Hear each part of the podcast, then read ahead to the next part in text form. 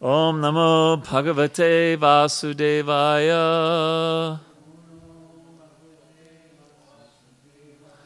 Om Namo Bhagavate Vasudevaya. Om Namo Bhagavate Vasudevaya. So we are on chapter thirty-three of the. Put my ring in here. Oh, here it is. Of the tenth canto. Oh, tenth canto. Third canto. And uh, we'll see how far we get today with that. Om Ajnana Timir Randasya, Jnananjana Shalakaya, Chakshuramilitam Yena, Tazmai Shri Gurave Namaha. So this chapter um, has uh, um, it has the prayers of Devahuti. And verses six and seven are especially important. Uh, they're commented on at length by Srila Prabhupada and by previous acharyas, and are certainly very, very important for the uh, members of the Krishna consciousness movement. Um, they talk about how uh, qualification is not by birth, but by quali- but by qualities, uh, and um, and so that's included in the prayers of Devahuti.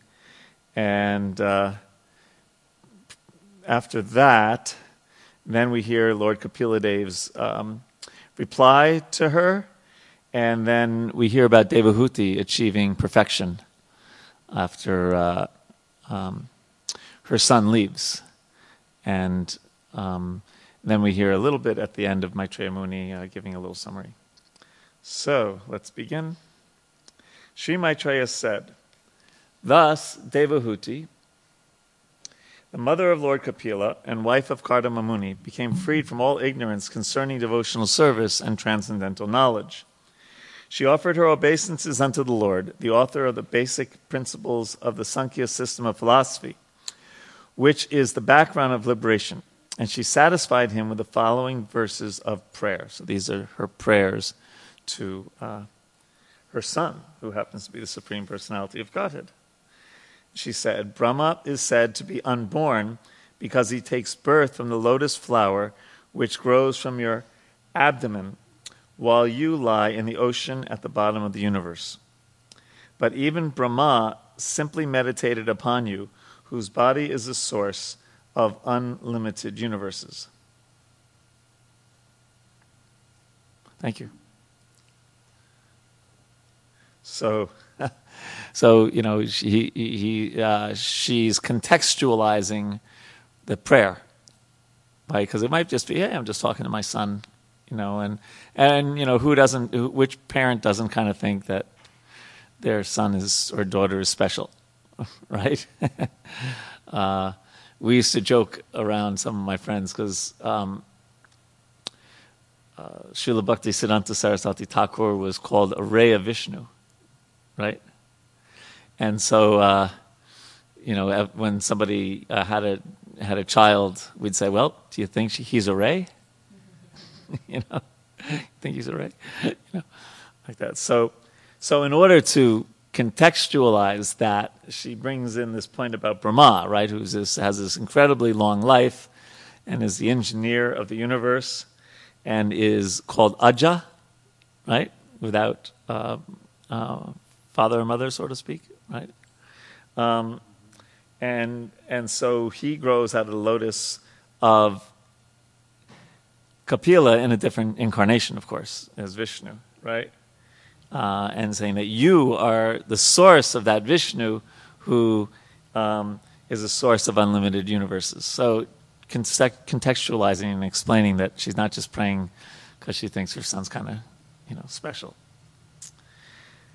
Text three, "My dear Lord, although personally you have nothing to do, you have distributed your energies in the interactions of the material modes of nature." So he has nothing to do with this material world in the sense that he's not entangled in the good and bad of this world, in the in the three modes of material nature. He says, and for that reason, the creation, maintenance, and dissolution of the cosmic manifestation takes place. My dear Lord, you are self-determined. I mean, he, that, he does what he wants to do. No one can say, do this, you know. He, yeah. Uh, and are the Supreme Personality of Godhead of all living entities.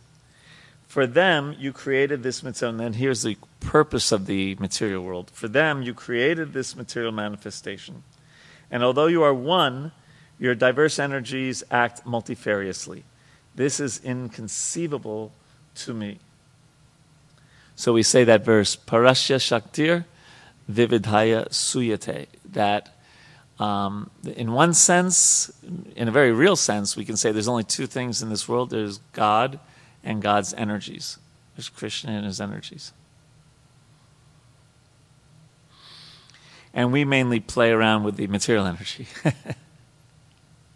So the last paragraph, Srila Prabhupada writes about the purpose of creation. Why is the creation made?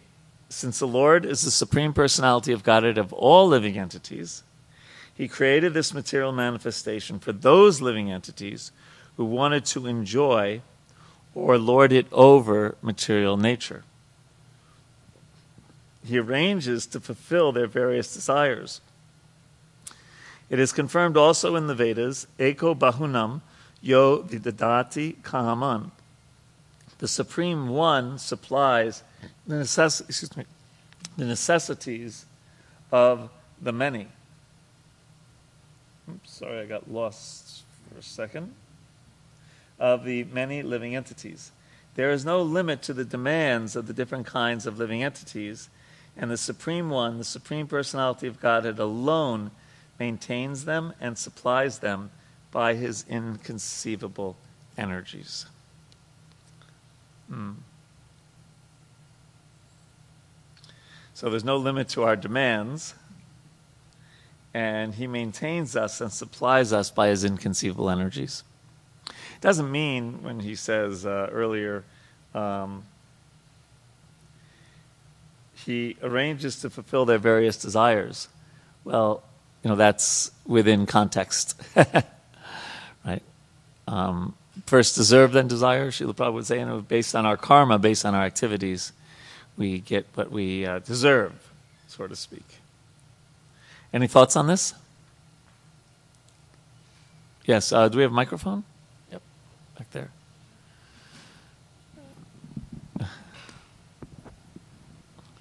Hare Krishna. As I was reading this uh, verse on the purport, the thing that struck me was how compassionate and kind the Supreme Lord is. Mm. So even though the living entities want to enjoy independently away from him, mm-hmm. he says, okay, I will give you the facilities for doing so, and at the same time, I will also help you to correct your tendencies and connect back with me. Right. So, so, so he gives us both, op- both opportunities. Yeah. So right. kind, so compassionate. So you're showing um, a devotional viewpoint.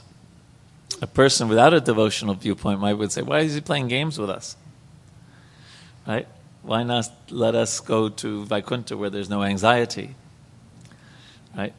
Why do we have to mess around with these three modes of material nature? So someone may, you know, criticize like that, but the reality is he's just giving us what we want, right? Yeah, yeah. That's coming to terms with that is an important part about making advancement in Krishna consciousness. Coming to terms with the fact that if we're if we find if we do feel that we're in a mess, um, then think about who caused the mess, right? Um, And that was ultimately our choice. And that is... Um, what, uh, was anyone here for Dina Bandhuprabhu's program last night? No. Okay, he spoke... You know Dina Bandhuprabhu, right? Yeah, he spoke here. Um, I, I wasn't there, but my wife told me what he said. Let me see if I get it right. Uh, to blame yourself is human. To blame others is more human. I think that's what he said. Were you there? No. Uh, Something along those lines, yeah. You know, I was, uh, we, my wife came here for Dina Bandhuprabhu, and I went to Gopal Krishna Maharaj's uh, deity installation in Olney. Um, yes, so it, it is coming to terms with that if we're in a difficult situation, uh, we caused it. We may not um, have memory of the cause, because it's karma sometimes from a previous life, but we can't blame others.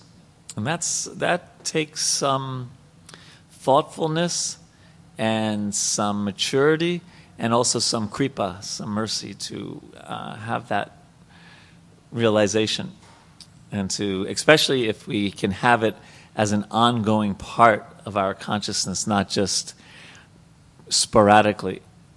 Sometimes it enters our mind, but to have it fixed in a real nishtha way, in a real way of steadiness, is um, one part of being a good devotee, being Krishna conscious. It also means that we are, um, if we're influenced by the modes of material nature, it's primarily the mode of goodness. Mode of goodness helps us to be thoughtful. Hmm. Other thoughts on this thoughtfulness? Yes. Hare Krishna. So as I was, uh, again, reading and kind of like, Uh, this chapter itself gives so much insight, and this verse specifically, as how Nitya Leela, it makes you realize that the eternal pastimes of the Lords are continuously going on. So they are like, you know, sometimes we see in the T V, I was trying to make an analogical relationship, that they are advertisements that pull us down into sense gratification direction, right? They are constantly going on. While Lord, He is having this Nitya Leela, the eternal pastimes, and we get the glimpse of the spiritual world and the, you know, the glories of, you know, the Supreme Personality of Godhead, as how merciful He is, how compassionate He is, and how He is constantly, you know, giving shelter, ready to give shelter to any living entity who wants to take the shelter. Right. So that's like a spiritual advertisement constantly going on, and, you know, opening the spiritual door for advertisement. Us to, yes.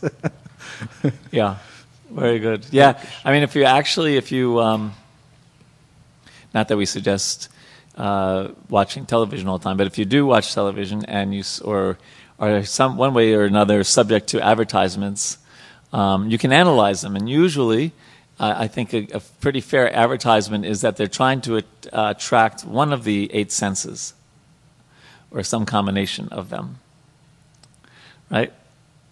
Usually one of the five main senses, but uh, but then mind, intelligence, and certainly our ego, you know, yeah. Yes, Mama. Uh, Prabhu, I'm just trying to understand uh, the compassion or merciful nature of Lord uh, and the free will of the living entity. Mm-hmm. Like, Krishna has laid out the plan pretty much for everyone to go to go back, right? Without any reservations. Like I mean, he's giving the opportunity to everyone, and uh, that's what I feel is so. That's the compassion part. Compassion. But what about the free will part? Uh, that we just have to walk that path. That's all. Choose choose that. Yeah. So, my my point was like, I mean, He has already given it. That's what I feel. He's given, but we aren't always taking. we, have, we have, that's right. Our free will. It's just like if you're stuck in, a, what is the example? Sometimes you're stuck in a well and someone can send you down a rope, but you ultimately have to grab onto the rope. You might be thinking, ah, oh, that rope is actually just illusion. Or I don't think the person at the top, I weigh two hundred pounds. I don't think the person at the top has enough strength to pull me up. Right, or it's actually, or it's kind of nice in this well, right? There's that example. There's some honey, there's a beehive above it, and there's some honey dripping down sometimes, right?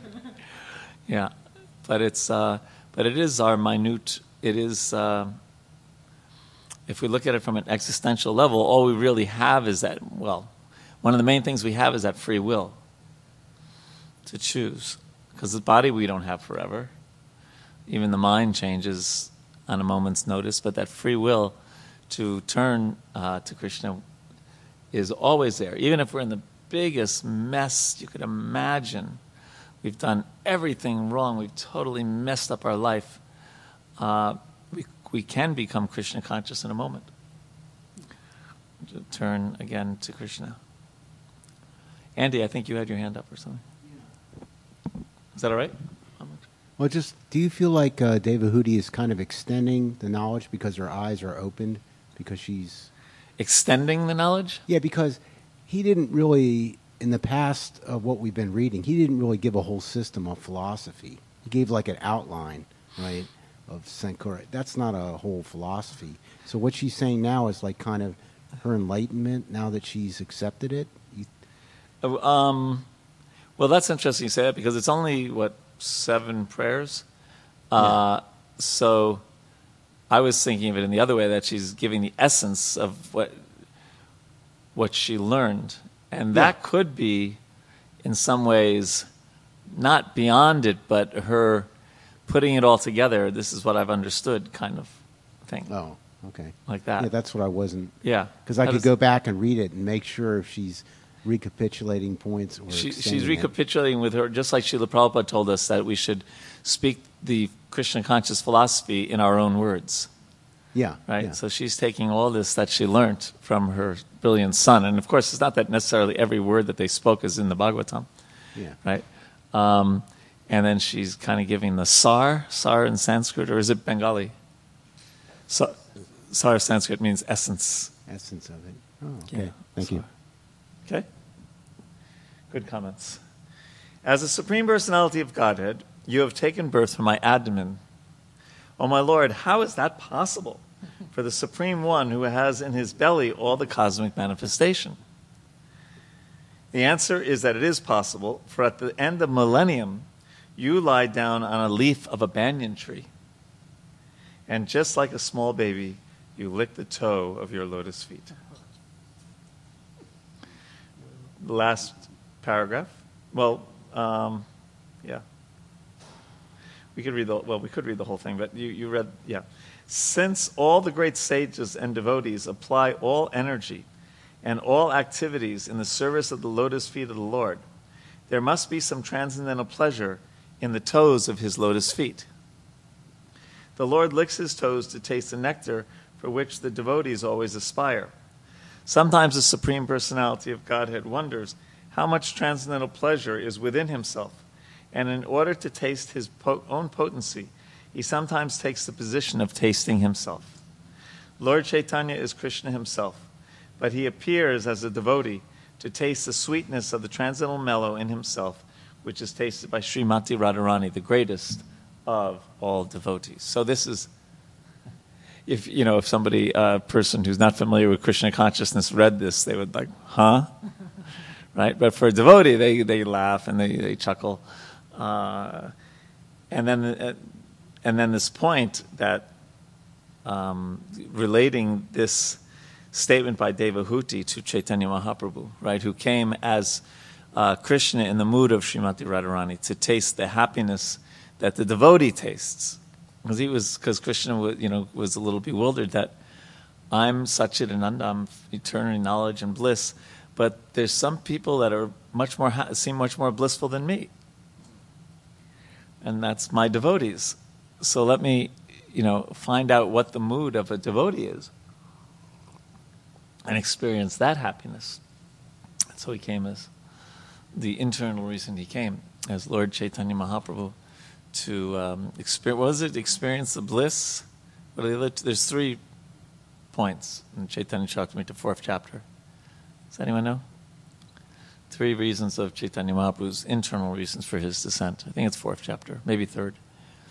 The one is to taste the happiness. I think another one is to maybe experience the beauty.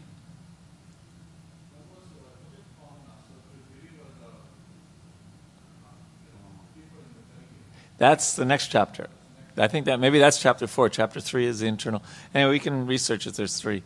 But they're all related to Srimati Radharani um, coming in the bhava, the mood of Srimati Radharani. Very, very exalted.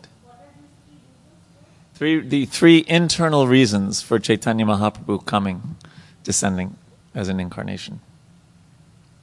Of course, he doesn't come exactly as an incarnation. Sometimes he's called avatari. the source of all other avatars, because he's Krishna himself. But in the mood, that's why, of Radharani, that's why he's golden in form. That's one form, that's one reason, because he has the mood of Srimati Radharani. And so he also comes to teach us how to be devotees.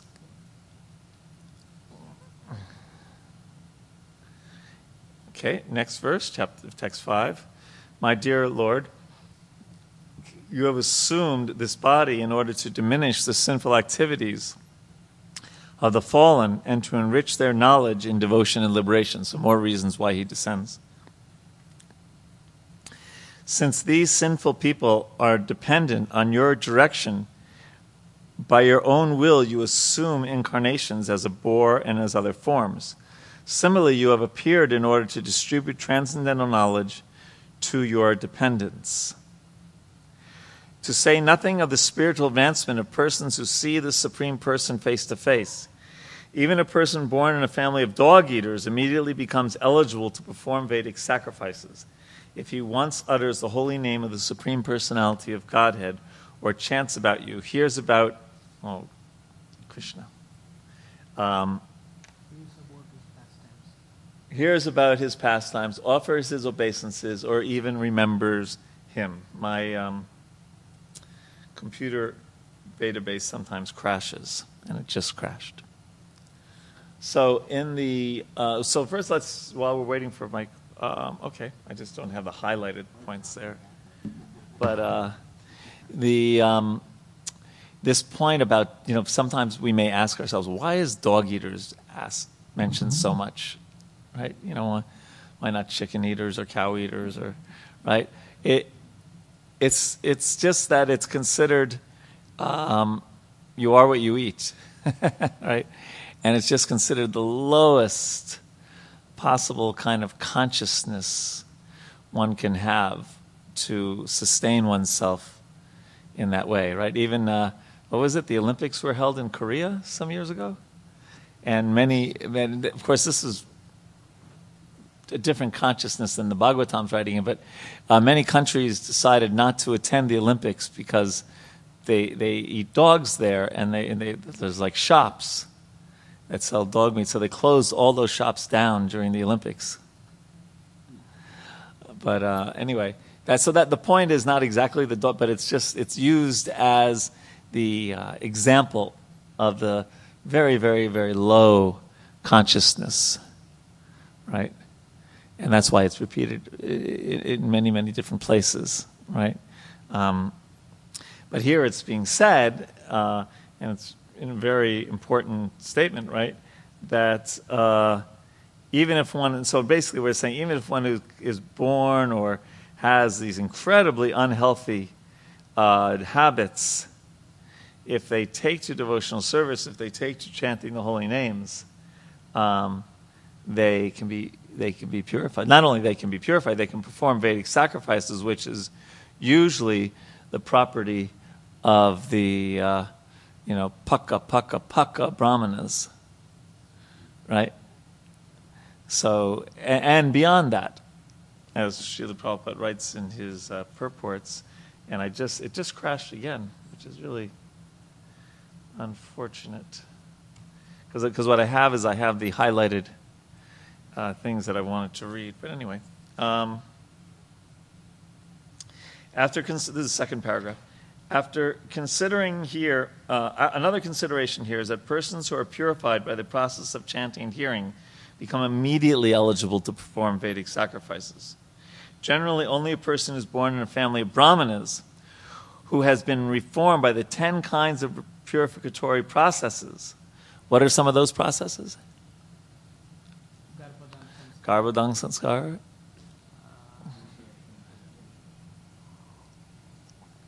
Diksha? Um, that's a different list. Uh, Namakarna, the giving of the holy name, the first day of school, um, marriage, Vivaha Yajna, right? These different uh, samskars, right? Mm. Um, and who has and who is learned in Vedic literature is allowed to perform Vedic sacrifices. Here, the word sadhya immediately is used, and Sridhar Swami also remarks that one can immediately become eligible to perform Vedic sacrifices. A person born in a family of the low caste, which is accustomed to eat dogs, is so positioned due to his past sinful activities.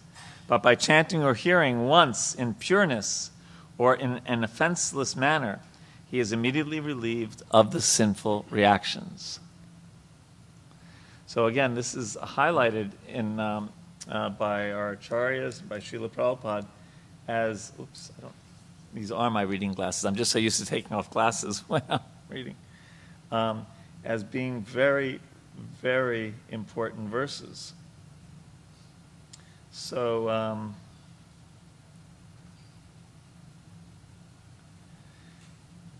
Jiva Goswami, he comments on these two verses and says that these texts explain that devotional service remains the res- removes the results of past sins, even one's parabdha karma, the karma that affects this present body, even our parabdha karma. Um, He explains that the word swadha, swadha, swadha, swadha means a member of a caste of dog-eaters. He then says that according to its grammatical derivation, the word swadha means a person who presently eats dog's flesh, presently, as carnivorous animals eat the flesh of other creatures. Although other meanings of the word are possible, the rule, rudhir yogam aparharati, customary usage takes precedence over ept- epim- etymology. Epi- How do you pronounce that? Etymology. Thank you. Uh, here eclipses all other definitions. Sridhar Swami has used the word swapacha, one who cooks dog meat, as a synonym for, for swadha, to specify, to specify that this verse is referring to a person from a lower class. Hmm.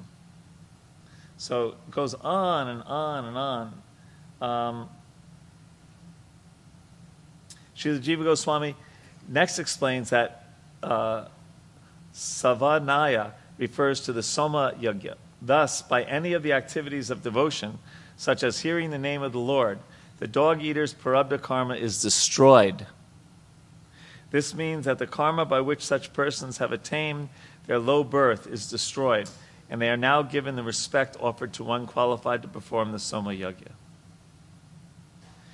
We can thus understand that bhakti destroys parabdha sins. If this is true even of those born in families of dog-eaters, then how much more true is it for devotees who are pious and of faultless character? So it goes on and on like that. Um... But one important point here is how you chant. So Prabhupada writes in the first canto, we read this a long time ago, in the Shastras it is said that by once uttering the holy name of the Lord, the sinner gets rid of a quantity of sins that he is unable to commit. Such is the power of uttering the holy name of the Lord. There is not the least exaggeration in this statement. Actually, the Lord's holy name has such powerful potency. But there is a quality to such utterances also. It depends on the quality of feeling. A helpless man can feelingly utter the holy name of the Lord, whereas a man who utters the, holy, the same holy name in great material satisfaction cannot be so sincere. A materially puffed-up person may utter the holy name in uh, holy name of the Lord occasionally, but he's incapable of uttering the holy name in quality. Therefore, the four principles of material advancement, namely high parentage, good wealth, high education, and attractive beauty, are, so to speak, disqualifications for progress on the path of spiritual advancement. one eight twenty-six. Yeah, that's a famous verse, a prayer of Queen Kunti. So, there you go. So uh, this is the, so, you know, the, the point about the dog eaters is to, is to show the power of bhakti, show the power of devotion.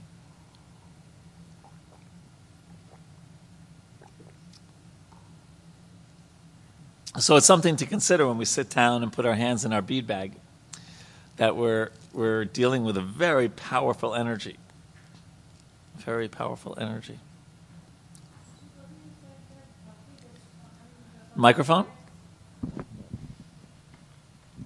Hare Krishna. So the purport read that bhakti destroys the um, prarabdh karmas. Yes. So I was just thinking a little bit around it. I mean, I understand, but still Hold I the mic I'll like ask this. you. I thought I'll ask you. Um, so, I mean, not judging or anything, just that thought came to my mind.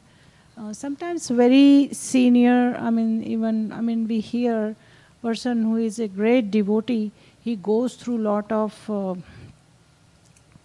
uh, health conditions, situations, like cancer or something. Right.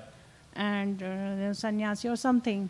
And they have been such bhaktas, great devotees. And so I was just wondering, like, uh, the bhakti, it said bhakti destroys prarabdh karmas. So, I mean, do you have some thoughts on that? Like, we were how, running to, how to understand that? Because it's not like by magic thing, miseries will not happen. I understand that. Miseries will happen in this material world. But at the same time, our role models, they're, they're footsteps yes. we are following, you know, and we seem, it seems the physical body is going through so much. Well, there's different ways things. to answer that. One answer is that often Krishna uses our karma uh, teaching us necessary lessons. Uh, that's one thing. Secondly, um, uh, We, we, we read different things in different places, right? We also say that when we take to Krishna consciousness, we, we turn the fan off, right? But it still keeps going around for some time. Yeah. The example, that's another example that Srila Prabhupada gives.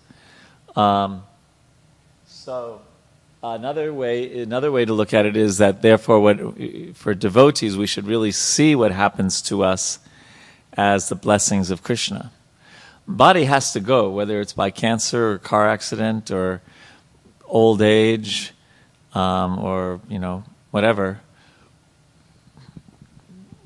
Um, what's that verse? Is the second chapter? Uh, how does Sanskrit go? For one who is born, death is certain. Yeah. What's the first line? Jatasya hi duro mutram dhruvam janmam ritasya cha. Very good. For one who is born, death is certain. And for one who dies, birth is certain. Therefore, in the unavoidable discharge of your duties, you should not lament. Right? That's English. Yeah. So um, we can see, we, we try to see uh, Krishna's hands and things. And um, so it's tricky because, well, here. It, well, here's what we just said. Uh, there is not the least exaggeration in this statement. And then he says, but there is a quality to such utterances also. So for ourselves, at least, we may think that, yes, the holy name can certainly do this, but am I chanting it with the right quality? And I know in my case, absolutely not at this point in time. But maybe in the, maybe in the future, hopefully soon.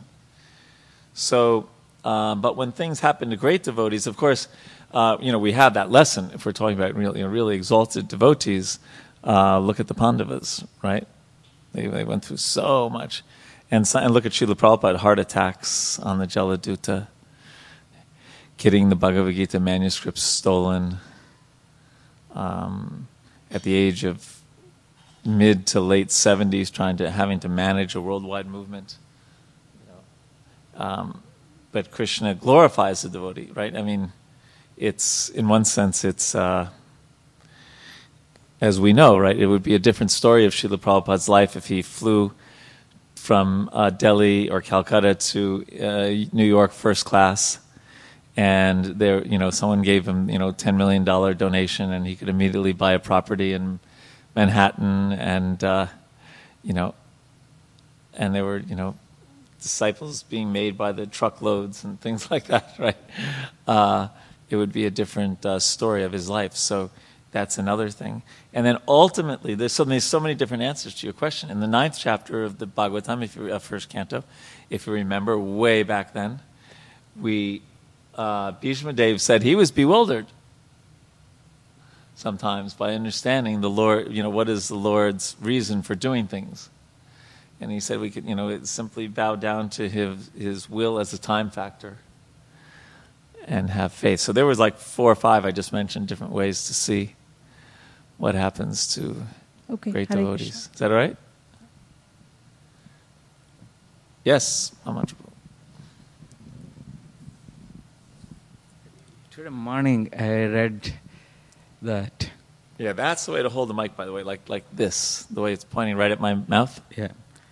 Um, by chanting the holy name, and especially the pure devotees, they are beyond the sins and sufferings, yet they pretend as if they are suffering like an ordinary person. That's the, mm-hmm. I don't know, I think it's from Golok Mahatmya section of uh, Brihad Bhagavatam. Yeah, well, you know, we, we, we hear that from the Acharyas that it may appear that devotees are experiencing material existence like non-devotees, right? But it's it's uh, appearance only. I gave uh, the example that's given that I, I think we've mentioned several times is about silk. When you put silk next to fire, I've never tried this, but uh, um, and then you take it away from the fire. Uh, if you don't put it too close, it actually looks gets blackened, but gets very hot. Uh, so the two pieces of silk, the one that wasn't near the fire and the one that was near the fire, look exactly the same. But if this one, if you just touch it a little bit, it crinkles and yeah, decomposes.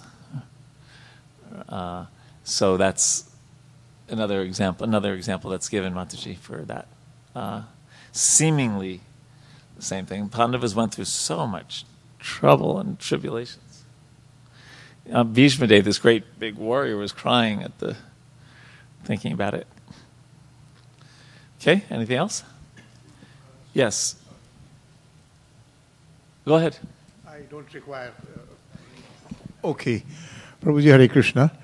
Uh, my question, we have roamed around all the places, twelve Jyotirlingas we both have seen in India. We have gone to Florida, Gainesville, we have gone to West Virginia, Baltimore. Therefore, yesterday we were in one of these contemples here only. No wonder you're so happy. The question is, uh, for chanting, do you have to do this marching? I in my room, I am quiet, I am talking to him, I am chanting. Yeah. Is there a necessity to do this marching? I call it marching basically because my body is going from one place to the other. And uh, no, no, it's not necessary. It's nice because the real purpose of going to holy places is to get the association of holy people. And those holy people can encourage us in our chanting and in our uh, hearing about Krishna and in our puja, our worship, our uh, bhajan and our puja.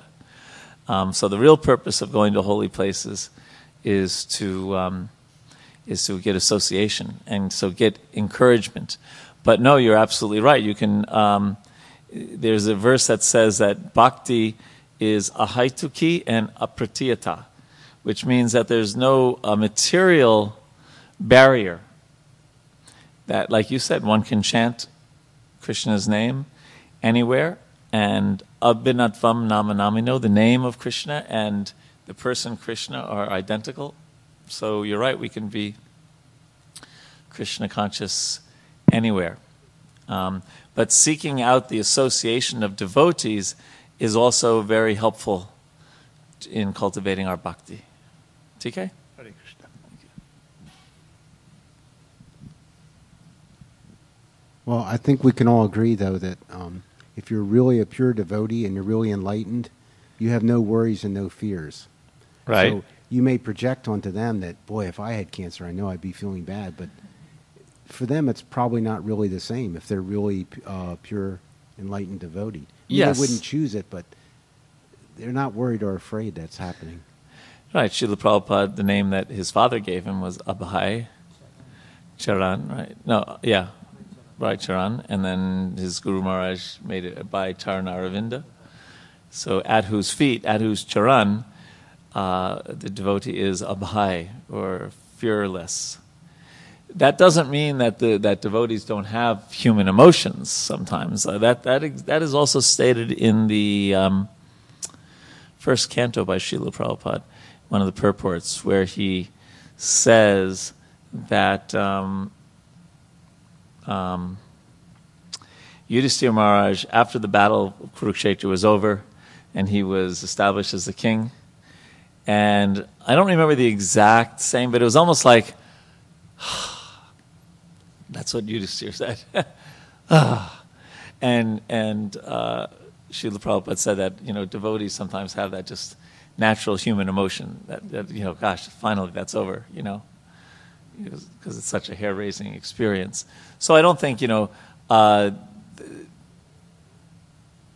even a great devotee, if he first gets news of a terminal illness, um, might for a second think, oh, geez, you know, but then they'll remember Krishna, and uh, just like Srila Bhakti Tirta Maharaj, you know, had got news of his cancer, and he didn't at all let it stop him from uh, um, doing so many, so many devotional activities and uh, teaching so many people.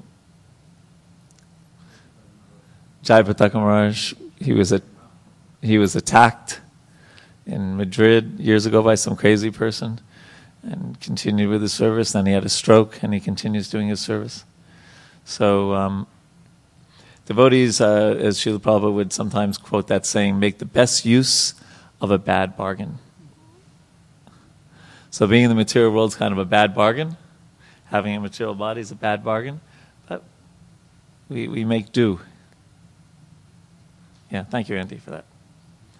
Okay. Next verse.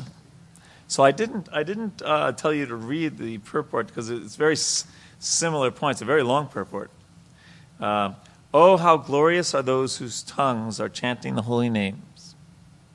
Even if born in the family of dog-eaters, such persons are worshipable.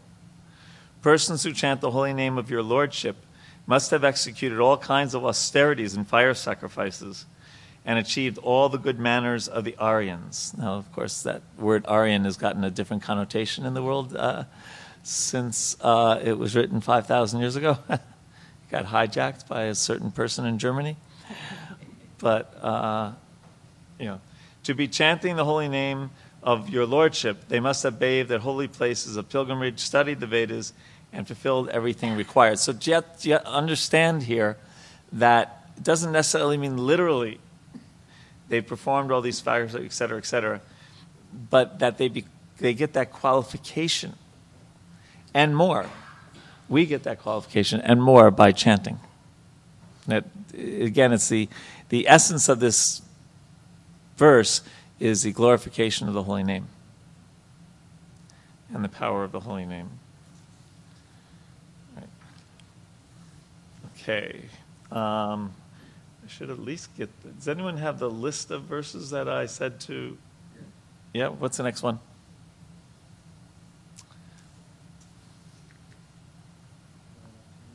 Ten? Okay. So text eight. I believe, my Lord, that you are Lord Vishnu himself. So this is the last of her prayers. Under the name of Kapila. And you are the Supreme Personality of Godhead, the Supreme Brahman. The saints and sages, being freed from all the disturbances of the senses and mind, meditate upon you. For by your mercy, she's saying, it's not just me as your mom who's saying this. Right? All the great sages um, and saints. Uh, by your mercy only can one become free from the clutches of the three modes of material nature. At the time of dissolution, all the Vedas are sustained in you alone. In, in you only. Thus, okay, so that's that. And now Maitreya says, thus the Supreme Personality of Godhead Kapila is satisfied by the words of his mother, towards whom he was very affectionate, replied with gravity. Personality of Godhead said, my dear mother, the path of self-realization which I have already instructed to you is very easy. You can execute this system without difficulty, and by following it you shall very soon be liberated, even within your present body. Prabhupada writes, uh, devotional service is so perfect that, sim- this is the beginning of the purport, that simply by following the rules and regulations and executing them under the directions of the spiritual master, one is liberated, as it is said herein, from the clutches of Maya, even in this body. That's the point.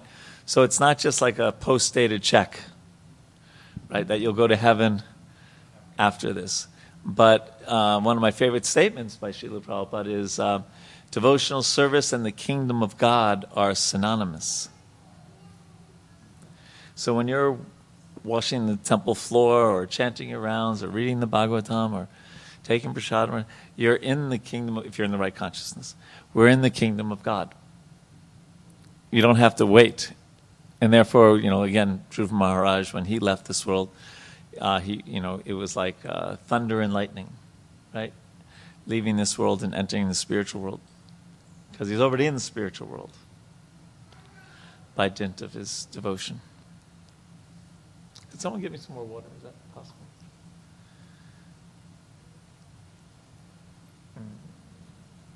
In the other, in other yoga yogic processes, or in empirical philosoph, uh, philosophical speculation, one is never certain whether or not he is at the perfectional stage.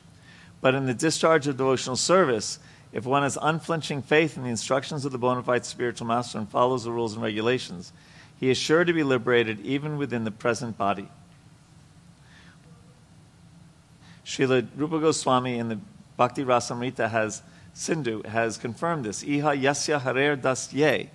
Regardless of where he is situated, anyone whose only aim is to serve the Supreme Lord under the direction of the spiritual master is called Jivan Mukta, or one who is liberated even within this material body. So, some thoughts on that? It's a, it's a powerful point of just how, again, we're hearing about how powerful devotional service is. Yes. Thank you, Prabhu. Hare Krishna, Prabhu.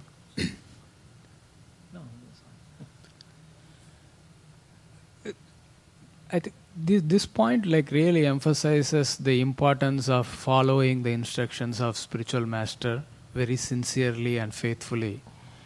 Because even though, yeah, we will, we might have been fortunate to come into contact with this powerful process, but once we have taken the next step of taking shelter of a spiritual master, then it, as a disciple, my duty is to sincerely follow the instructions and practice devotional service under that guidance of the spiritual master. Otherwise, the independent mentality is there always, and we might think, oh, I have come into the process, I know what I am doing, and then I just keep doing my own way. It's going to be conflicting. Mm.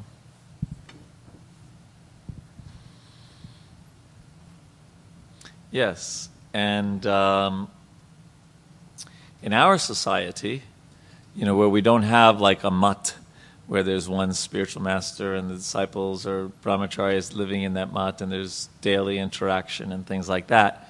In our society, we have a, a an ocean of uh, uh, shiksha gurus, uh, people who can uh, guide us, even if we're not in the daily association of our Diksha Guru, or our Diksha Guru has left this world. Um, yeah. So it's, uh, it's, it's, ISKCON is, uh, oh, it may not have been that different in, in, in Vedic times when, um, you know, there were, it was a whole different setup. There were a lot of gurus. Everyone, the, the culture, the majority of the culture was at least leaning spiritually. Yeah. Okay, text number eleven. My dear mother, those who are actually transcendentalists certainly follow my instructions as I have given them to you. You may rest assured that if you traverse this path of self-realization uh, perfectly, surely you shall be freed from fearful material contamination and shall ultimately reach me. Mother, persons who are not conversant with this method of devotional service certainly cannot get out of the cycle of birth and death. Okay, so then, so that's the end of Kapila's short uh, conclusions with uh, his mom.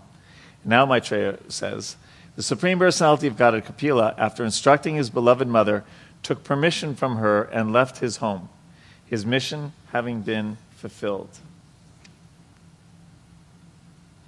As instructed by her son, Devahuti also began to practice bhakti yoga in that very ashram. She practiced samadhi in the house of Kardamamuni, which was so beautifully decorated with flowers that it was considered the flower crown of the river Saraswati. By the way, does anyone know the next verse? Is that we? I no. Okay. She began to bathe three times daily, and thus her curling black hair gradually became gray. Due to austerity, her body gradually became thin, and she wore old garments. This was one of the purposes. I remember that much. Um, so Prabhupada says that brahmacharis, vanaprastha sannyasis take bath three times a day. Um, at least in Vedic times. It may not be practical today. Um, these are practiced even by some grihastas, especially brahmanas. Uh, Devahuti was a king's daughter and almost a king's wife also. Although Kardamuni was not a king, by his yogic mystic power, he accommodated Devahuti very comfortably in a nice palace with maidservants and all opulence. Oh, here's the point, yes. Uh, but since she had learned austerity, even in the presence of her husband, there was no difficulty for her to be austere. Still, because her body underwent severe austerities after the departure of her husband and son, she became thin. To be too fat is not very good for spiritually advanced life. Rather, one should reduce, because if one becomes fat, it is an impediment to progress in spiritual understanding. One should be careful not to eat too much, sleep too much, or remain in a comfortable position. Voluntarily accepting some penance and difficulties, one should take less food and less sleep. So that, again, has to be um, done intelligently, right? If one is uh, uh, cutting down on one's sleep and therefore falling asleep when driving, or something like that, that is uh, not good. Srila Prabhupada places says six to eight hours of rest.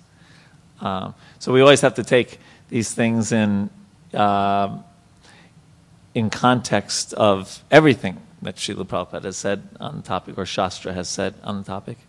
But the idea of, uh, um, and one of the, you know, basically indirectly he's stating, and I guess not too many people in this room had that, well, maybe they did in their younger days, uh, had the fortune of being a brahmachari for some time, or um, uh, practicing austerities um, and living a very simple life before married life. Because uh, the advantage of that, well, the advantage of that is many things, but one of the advantages is that uh, when one gets older, one may not find it too difficult to revert back to a simpler life, uh, having experienced it in their in their youth, like that. You know, like I told you many times, right, that a box about this big I could fit all my worldly belongings in when I was uh, uh, a brahmachari. I don't know if I could do that today, but uh, it might be easier for me having had that experience for eleven years um, of my life. Mm. And uh, and so we, we want to uh, eventually get to the platform of uh, eating to live, not living to eat. Right? Because for some of us, you know, we uh, when we take to Krishna consciousness, eating is eating prasadam is one of our only kind of sense gratifications, especially if we're trying to follow the four regulated principles, right? Um, but as we get older, hopefully um, uh, we see that we can't just keep on eating um, five pieces of cheesecake and ten gulab jamuns after every Sunday feast, right, or whatever. And and gradually we see the wisdom in um, being a little careful about uh, about what we have, um, careful about too many sweets or too many fried things or whatever it is that that, that affects our body, right, in, in different ways. Mm. Um, And in other places, Prabhupada, you know, speaking to his disciples privately, would say, well, just, he said, little chubby is good for health. Just little, you know, it gives you this little extra energy. And another time, a devotee who was kind of heavy-set wanted to take sannyas. And Prabhupada looked at him very jokingly. He said, you are, you are fat, you are not fit for sannyas. Like that. And we see Srila Prabhupada exercise daily. Right? He went on those long, vigorous morning walks. Right? And then took massage, which is also very good for one's health.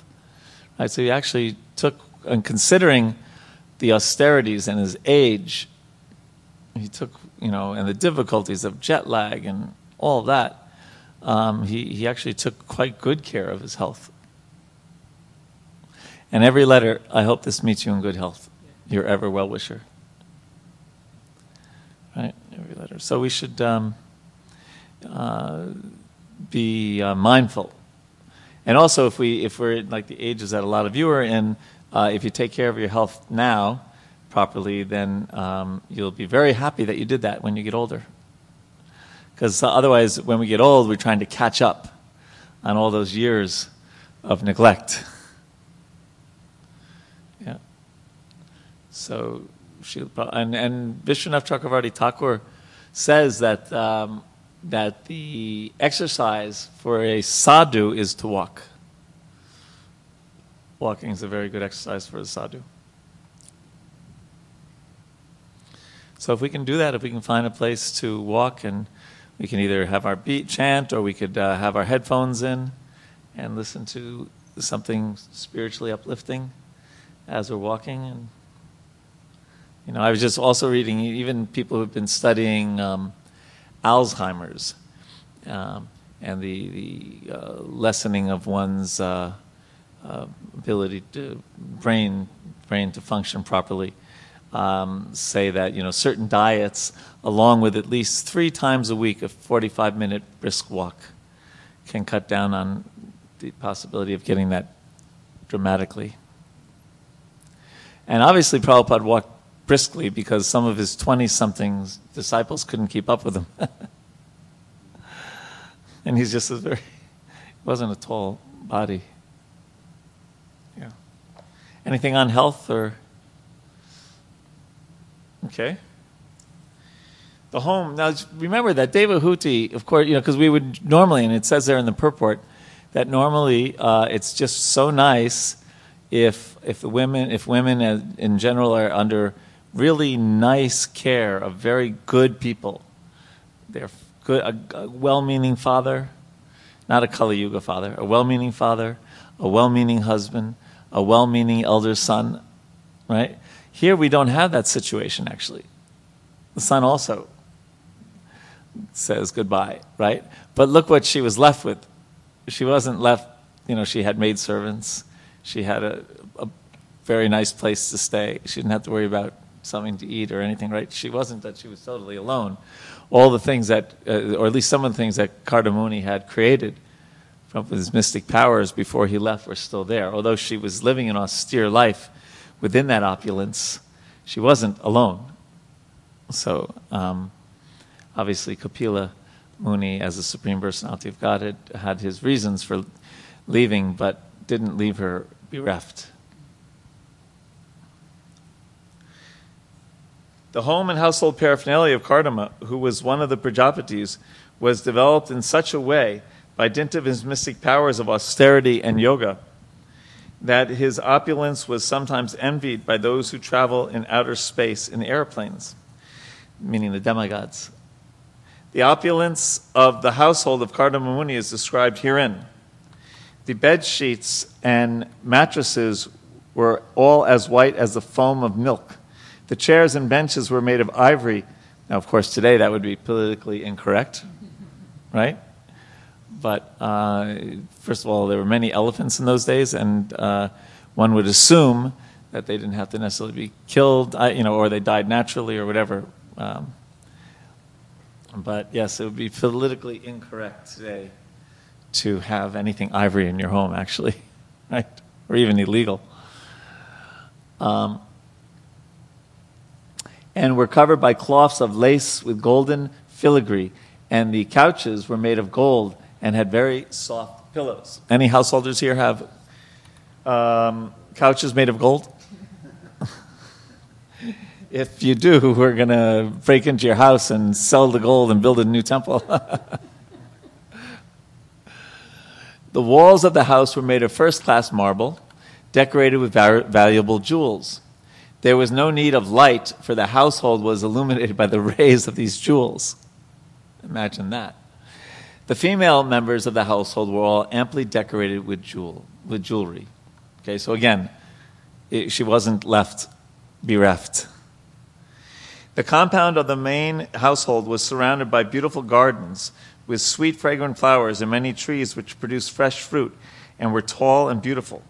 The attraction of such gardens was that singing birds would sit on the trees, and their chanting voices, as well as the humming sound of the bees, made the whole atmosphere as pleasing as possible. When Devahuti would enter that lovely garden to take her bath in the pond filled with lotus flowers, the associates of the dead instants of heaven, so she definitely wasn't alone, right? uh, Gandharvas would sing about Kardama's glories, glorious household life. Her great husband, Kardama, gave her all protection at all times. Oh, is this referring back to, this is actually referring back to when they were married. Yeah, sorry, my apologies for the wrong assumption. Referring back to that time. Although her position was unique from all points of view, Uh, saintly Devahuti, in spite of all her possessions, which were envied even by the ladies of the heavenly planets, gave up all such comforts. She was only sorry that her great son was separated from her. Devahuti's husband had already left home and accepted the renounced order of life. And then her only son, Kapila, left home. Although she knew all the truths of life and death, and although her heart was cleansed of all dirt, she was very aggrieved at the loss of her son, just as a cow is affected when her calf dies. And Prabhupada writes that the example given here is that Devahuti became just like a cow who had lost, has lost her calf. A cow bereft of her calf cries day and night. Similarly, Devahuti was aggrieved, and she also cried and requested her friends, so she was with friends and relatives, "Please bring my son home so that I may live, otherwise I shall die." This intense affection for the Supreme Personality of Godhead, although manifested as affection for one's own son, is spiritually beneficial. Okay, so she was in actually deep spiritual consciousness. So this is a very, this comes up more in the next few verses, but we'll mention it now. Very important point, that although she heard all about this intricate philosophy of Sankhya, right, and and and and the adverse effects of of karmic behavior and this and that, the conclusion is her love for her son, who's the Supreme Personality of Godhead. So Vatsalya Bhav. So her conclusion is totally bhakti. Even though she heard all this gyan, her conclusion, totally bhakti. It's a very significant point, actually. And it's the conclusion of this entire canto. Hmm?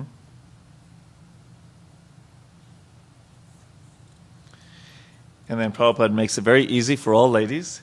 He says, every woman can qualify herself as much as Devahuti, and then can also have the Supreme Godhead as her son.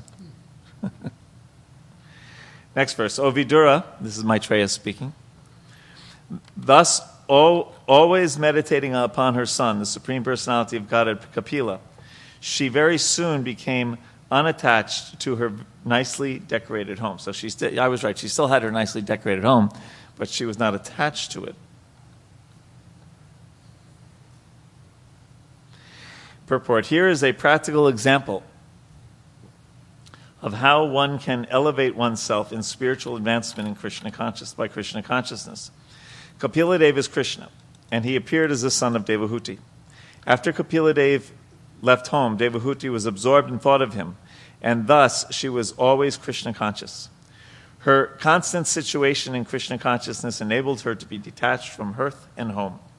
Unless we are able to transfer our attachment to the Supreme Personality of Godhead, there is no possibility of becoming freed from material attachment.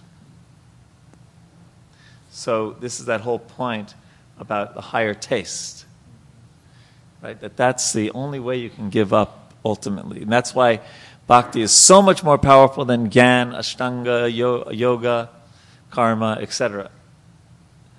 Because we're replacing our material desires, replacing our material activities with spiritual desires, spiritual activities.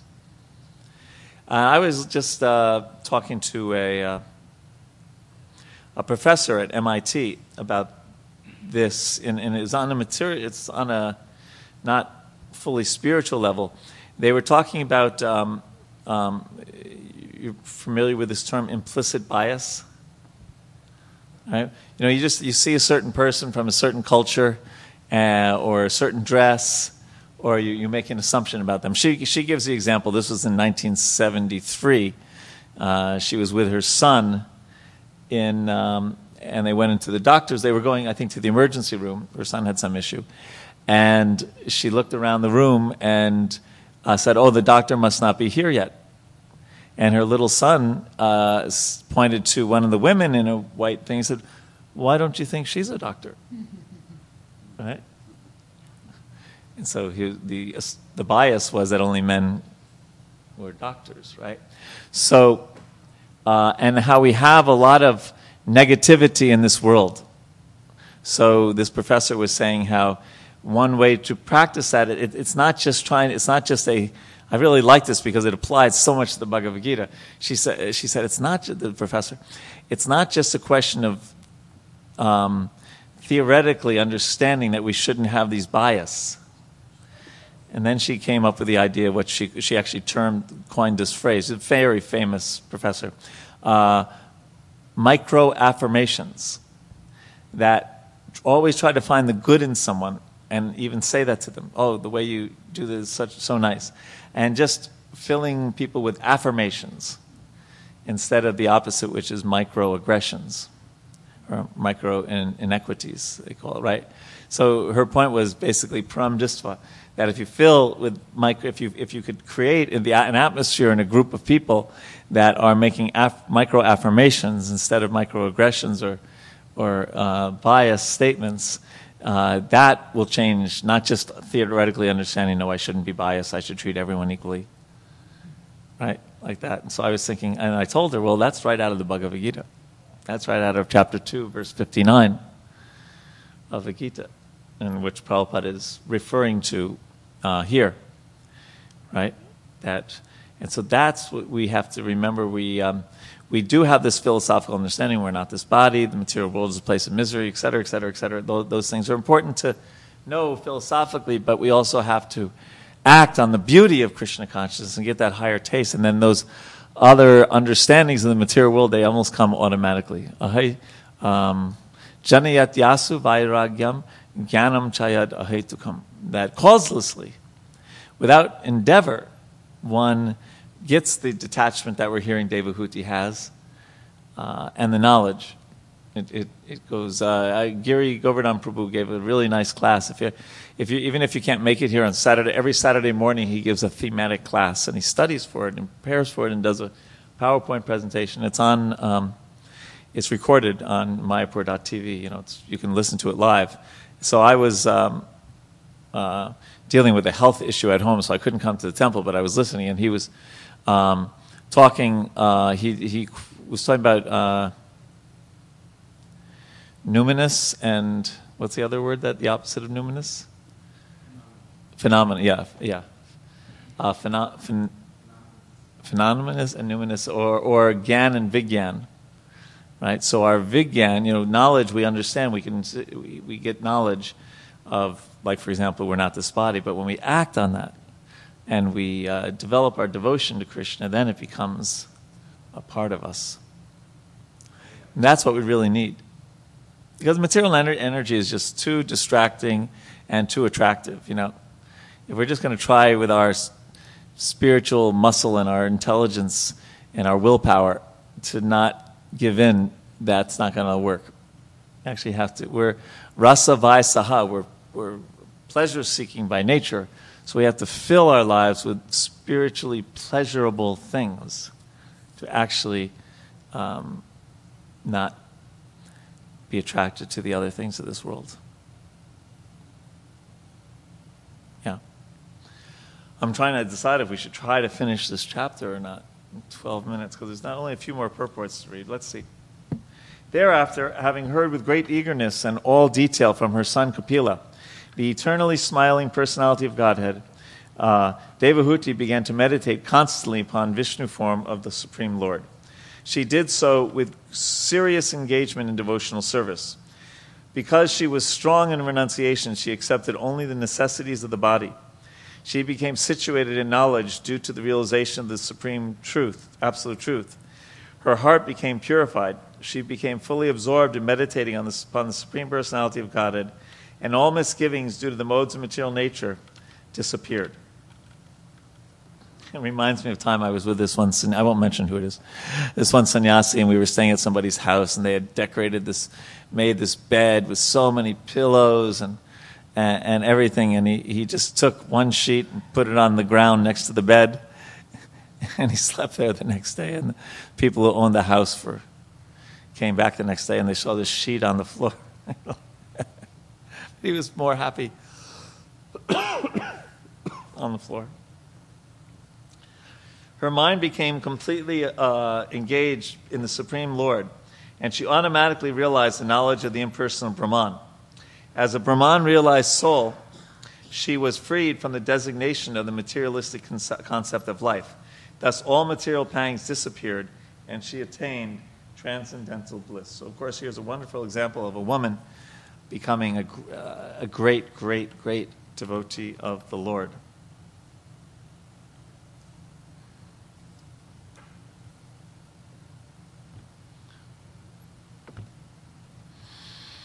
Um, another significant point in this verse, in the purport, is that one has to, to observe, this is, this is the third paragraph, the prescribed rules and regulations, as confirmed in Bhagavad Gita, yukta hara viharasya. When one engages in devotional service in Krishna consciousness, he still has to eat, sleep, defend, and mate, because these are necessities of the body. But he performs such activities in a regulated way.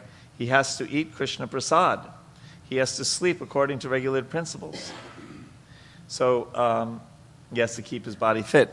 Uh, so, Gopal Krishna Maharaj was making a really nice point the other day. Uh, yesterday, last night, he was, he was installing, not installing, but welcoming these deities to uh, to these devotees' homes. And uh, he said, so, you know, it was like, I don't know, maybe a hundred devotees there? And he said, how many of you have deities at home? And many people raised their hands, right? And he said, how many of you bathe the deities every day? And I was the only one who raised my hand. I don't bathe the deities every day, but my wife does. My wife, because we have Giri Govardhan. Uh, no one else raised their hand. And then he said, how many how many of you bathe yourself once a day? He said, so. He said, how many of you, you know, give the deities prasad every day? Most of them. Are, he said, he, he said, well, how, like once a day? Many people said yes. He said, how many times a day do you eat? So he said, absolute minimum, once a week, changing the outfit, you know, and no plastic flowers, you know. This is all bogus, you know. He said Krishna is a person. That was the main thrust of his lecture. Krishna is a person. You were there? No? Okay. Uh, it was, you know, so it was good, you know, to remember. Yeah. Um, text twenty-seven. Situated in eternal trance and freed from illusion impelled by the modes of material nature, she forgot her material body, just as one forgets his different bodies in a dream. So we just heard the devotee takes care of their body, but it's just not their, the, the focus of their identity. Their focus is their Krishna's eternal servant. Her body was uh, being taken care of by the spiritual damsels created by her husband, Kardama. And since she had no mental anxiety at the time, her body did not become thin. She appeared just like a fire surrounded by smoke. And it's interesting, Prabhupada says that in Ayurveda, it says that if one is free from anxieties, he generally becomes fat. Devahuti, being situated in Krishna consciousness, had no mental anxieties, and therefore her body did not become thin. So, anyway, we should not be in material anxieties, and we should not get too overweight at the same time. But her point, but her, yeah, that's right. Because she was always absorbed in the thought of the Supreme Personality of Godhead, she was not aware that her hair was sometimes loosened or her garments were disarrayed. My dear Vidura, by following the principles instructed by Kapila, Devahuti soon became liberated from material bondage, and she achieved the Supreme Personality of Godhead as Supersoul without difficulty. The palace where Devahuti achieved her perfection, my dear Vidura, is understood to be a most sacred spot. It is known all over the three worlds as Siddhapada.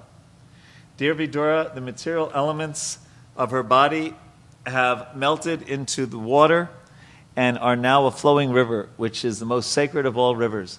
Anyone who bathes in that river also attains perfection, and therefore all persons who desire perfection go and bathe there. So this is uh, Ganga Sagara, at the mouth of the Ganges in, um, uh, outside of Calcutta. Right. My dear Vidura, the great sage Kapila, the Supreme Personality of Godhead, left his father's hermitage with the permission of his mother and went towards the northeast. While he was passing in the northern direction, all the celestial demigods, known as Charnas and Gandharvas, as well as the Munis and the damsels of the heavenly planets, prayed and offered him all respects. The ocean offered him oblations and a place of residence. And there, there's talk about uh, Ganga Sagara in the purport. Even now, Kapila Muni is staying there in trance for the deliverance of all conditioned souls in the three worlds, and all the acharyas or great teachers of the system of Sankhya philosophy are worshipping him.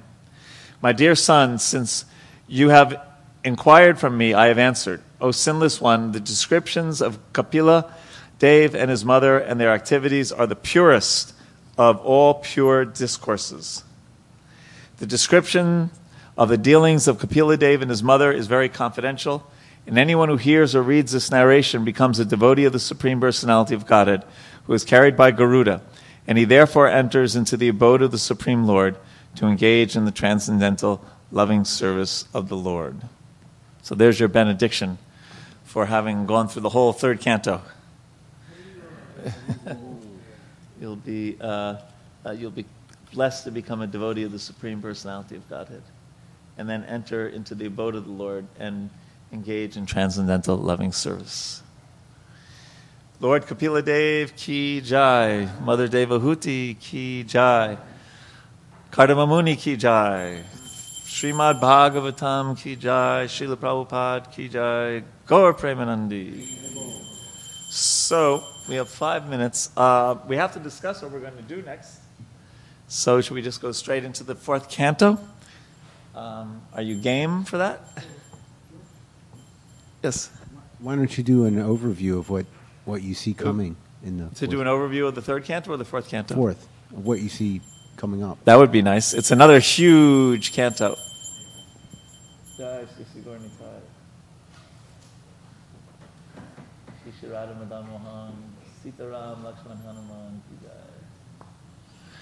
Yeah, it's another huge canto. Uh, the biggest cantos in the Bhagavatam, the biggest one is the tenth canto. And then I think the eleventh canto, then third and fourth are in competition. And I think the twelfth is probably the smallest. Yeah. Uh, okay. So let's, yeah, but uh, we should, uh, so for those of you who... Uh, I've attended at least fifty percent of the classes. Please email me and we will print out a certificate. Um, and, uh, okay, so an overview of the fourth canto. Yeah, it's a good idea. Okay, Hare Krishna. All glories to Srila Prabhupada.